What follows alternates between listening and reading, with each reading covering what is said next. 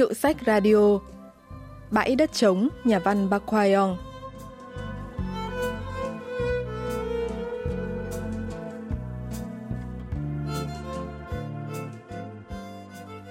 Việc khu phố này vẫn còn đất trống là một điểm xấu. Bãi đất trống nằm ở vị trí cao nhất của thành phố, ở trong một khu phố hình thành xung quanh con đèo dài khét tiếng, bị đặt cho cái tên là đèo hỗn hển. Khi leo hết ngọn đồi sẽ thấy một vùng đất bằng phẳng hay được gọi là vùng cao nguyên. Nói chung, càng gần đỉnh, nhà càng rẻ. Đặc biệt là trên cao nguyên không có những cơ sở vật chất văn hóa như cửa hàng tiện lợi, quán game, quán rượu, phòng karaoke nên rất bất tiện. Chỉ có một đại lý nhỏ trong khu phố tên là Hanarum.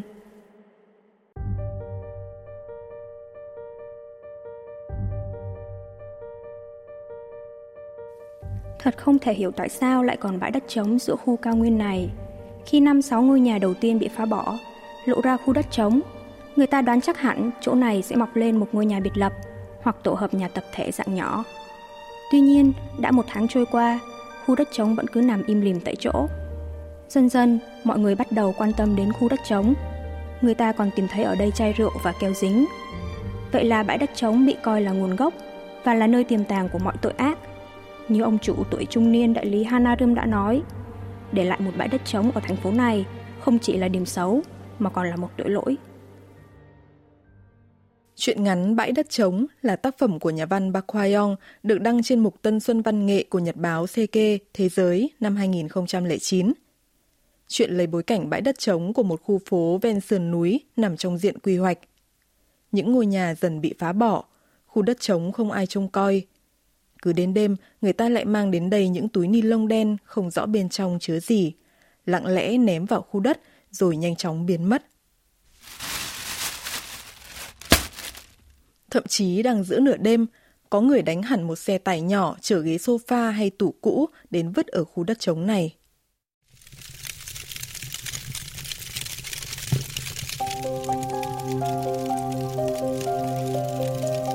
Người không chỉ tìm đến lô đất trống để vứt rác, mà còn để đổ, để chôn hoặc rắc thứ gì lên. Người phụ nữ có vết thâm dưới mắt thường đến bãi đất trống để đốt thứ gì đó. Cô ta sẽ đặt những lá thư, bưu thiếp hoặc gấu bông vào thùng phi rồi châm lửa. Một người đàn ông sống trong căn phòng bán hầm của khu tập thể gần đó, thường đến khu đất trống vào lúc rạng sáng để chôn thứ gì đó. Anh ta luôn quấn trong túi ni lông đen một vật có kích thước gần bằng một người lớn và mang theo một cái sẻng. Ngoài ra, còn có một bà lão luôn rắc muối vào bãi đất trống cả ngày lẫn đêm. Khi lô đất này dần trở thành bãi rác của khu phố, thì bọn mèo cũng bắt đầu tụ tập về đây.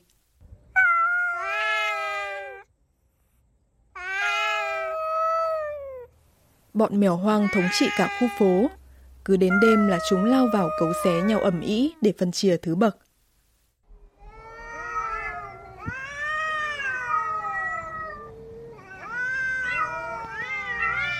Đến mùa động đực, chúng rên rỉ thứ âm thanh kỳ lạ. Vào những ngày mưa rơi rền rĩ hay gió thổi phân phật, tiếng mèo kêu quả thật khiến con người ta không thể nào yên giấc.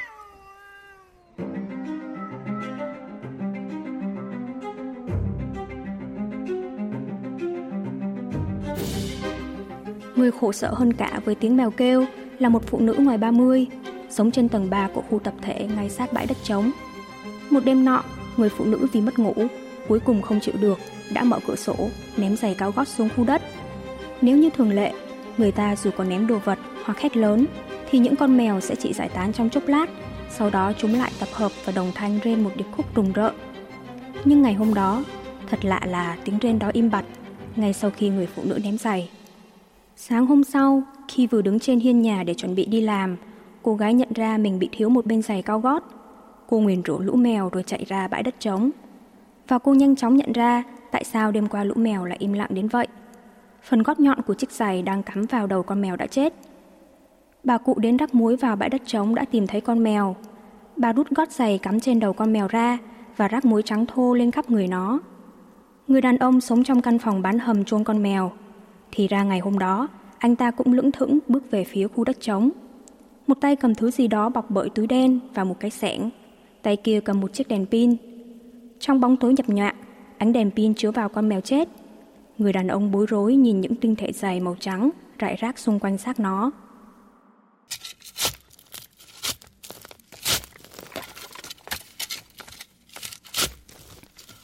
Thế rồi anh nhanh chóng lấy sẻng, đào một hố ngay cạnh con mèo.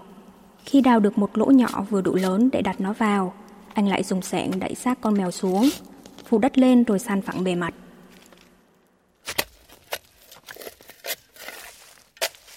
Ngày hôm sau, trời mưa to. Trận mưa làm lộ ra xác con mèo và nhiều thứ khác mà người dân trong khu phố đã chôn xuống bãi đất trống trong thời gian qua. Và một tuần sau đó, vào một buổi sáng sớm,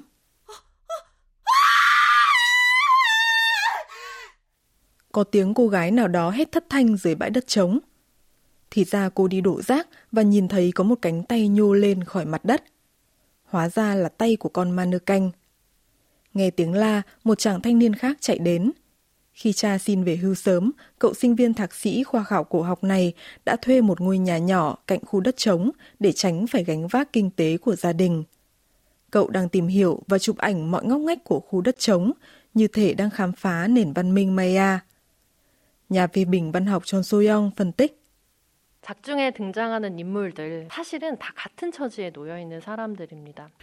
Các nhân vật trong truyện đều cũng một hoàn cảnh.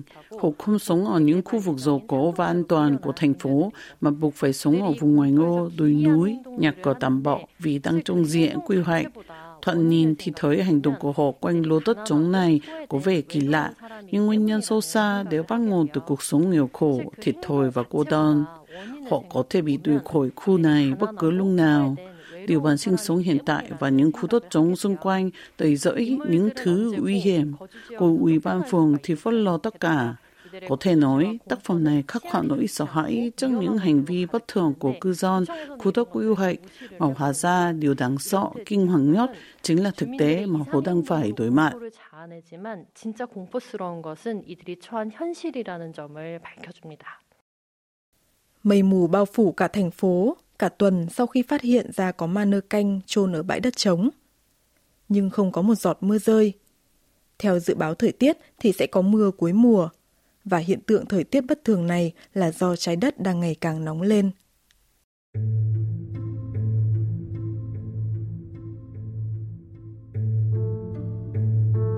Dự báo thời tiết như vậy lại là điểm gở với một số người trong một năm đầy biến động.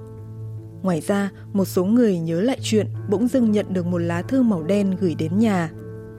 Lá thư màu đen còn có biệt danh nghe vừa trẻ con lại vừa nguy hiểm. Thông điệp của bóng tối. Nhưng tên gọi đó cũng có phần đúng vì có tin đồn lá thư được gửi một cách bí mật từ phía sau hẻm.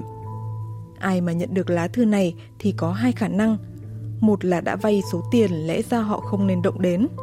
Hai là không cần trả lại số tiền đã vay nữa. Một ngày nọ, có mùi lạ tỏa ra từ bãi đất trống. Người phụ nữ hay đến đây đang đốt một cánh tay người trong thùng phi.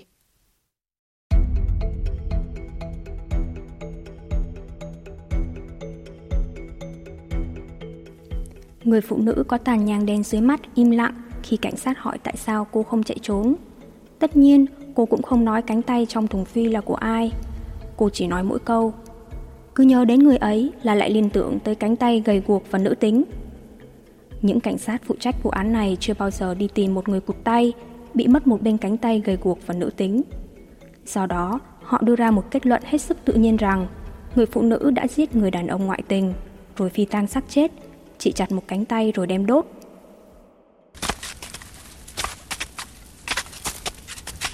Chẳng mấy chốc, bãi đất trống bị đào bới khắp nơi, Người dân trong khu phố tò mò tụ tập lại xem.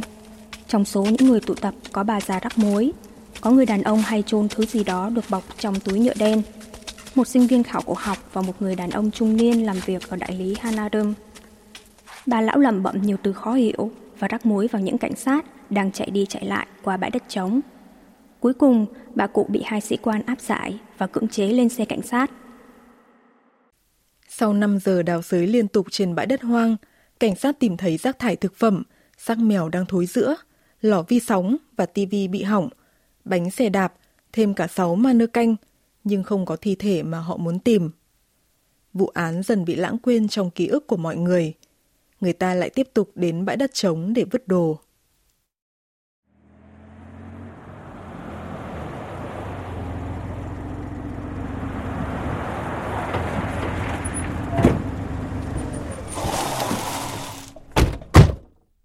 Một đêm nọ, có ba chiếc ô tô đen phóng lên vùng cao nguyên này. Những người đàn ông mặc vest đen bước ra khỏi xe và đi đến ngôi nhà của ông chủ đại lý Hanarum. Sinh viên khảo cổ học và người đàn ông hay chôn đồ ở bãi đất trống.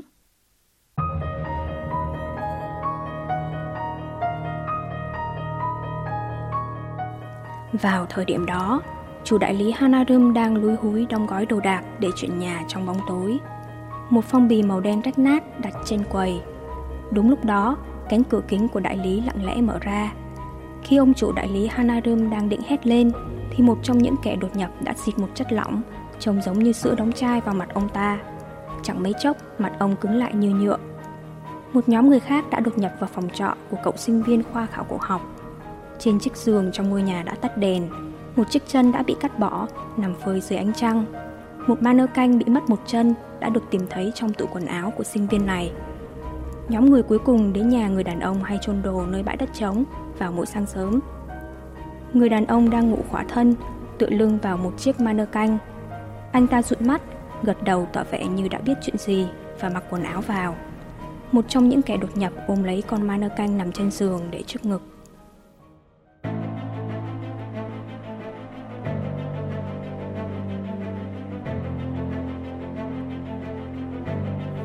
Những kẻ đột nhập sau khi hoàn thành nhiệm vụ của mình thì tập trung tại khu đất trống. Ở mọi ngóc ngách của bãi đất trống, những đôi mắt phát ra màu vàng đang nhìn chằm chằm vào bọn họ một con mèo lao về phía họ. Người đàn ông cao lớn lập tức giơ nắm đấm lên. Con mèo bị gãy xương sống và chết ngay tại chỗ.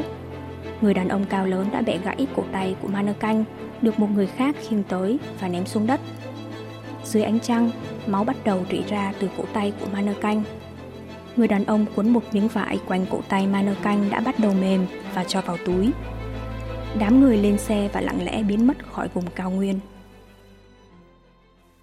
Nhà phê bình văn học Chon Soyong phân tích về những cảnh tượng kỳ dị được miêu tả trong truyện. 검은 승용차에 탄 남자들은 개발을 위해서 은밀히 사업을 진행하는 자들인데 những người đàn ông trong chiếc xe đen là những người bí mật làm dự án quy hoạch, đang muốn dọn sạch khu dân cư bằng cách buộc người dân phải ký giới vay nặng lãi hoặc sử dụng những hình thức dọa nạt khác. Mỗi khi hồ đến thăm nơi này, người dân sống xung quanh khu đất trống gần như bị cưỡng ép phải rời khỏi nơi ở của mình và bị mất một cách vội vàng. Một số trồng cây chết, một số bỏ chạy và một số bị mất bởi những người khác. Những con ma canh được tìm thấy trong bãi đất trống gây ra sự hoang mang, không biết đó có thật là ma canh hay là những xác chết. Ma canh dường như tượng trưng cho những người đã bị mất, ngay cả khi không phải là mạng sống, nhưng những người dân bị đuổi khỏi nhà và sống lang thang cũng là biểu tượng cho những cuộc đời đi vào ngõ cụt. 떠도는 사람들이 상징적인 죽음을 맞이한 것으로 볼 있겠죠. Ngày hôm sau, cả khu phố náo loạn khi biết rằng chủ nhân của đại lý Hanarum đột nhiên biến mất. Còn gia đình của sinh viên khảo cổ học và người đàn ông sống ở nhà bán hầm đã báo cảnh sát tìm người thân mất tích. Tuy nhiên, chỉ sau một tuần, những tờ rơi giao bán nhà giá hời hoặc cho vay lãi suất thấp đã được dán đè lên trên tờ rơi tìm người mất tích. Và không lâu sau đó, một cửa hàng tiện lợi 24 giờ đã được mở ở vị trí của đại lý Hanarum.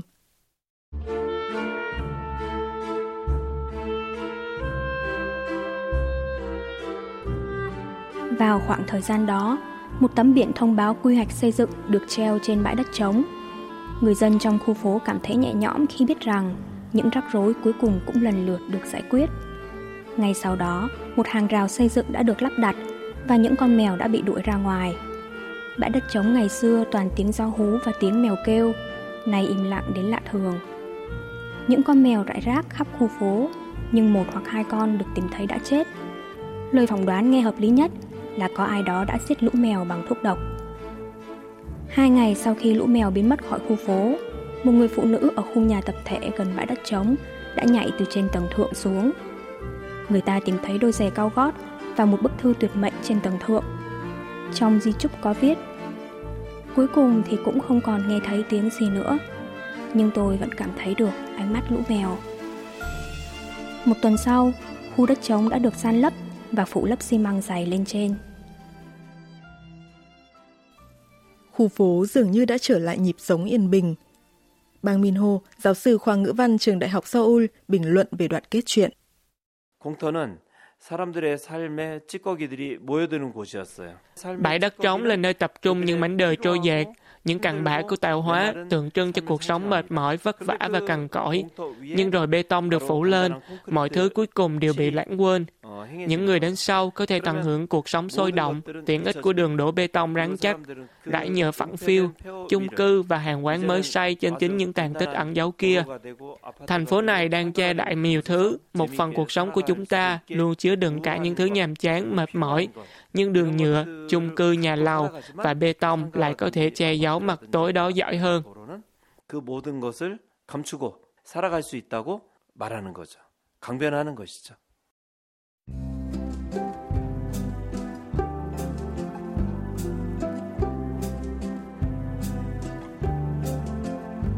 Các bạn vừa tìm hiểu chuyện ngắn Bãi đất trống của nhà văn Park Hwa-young.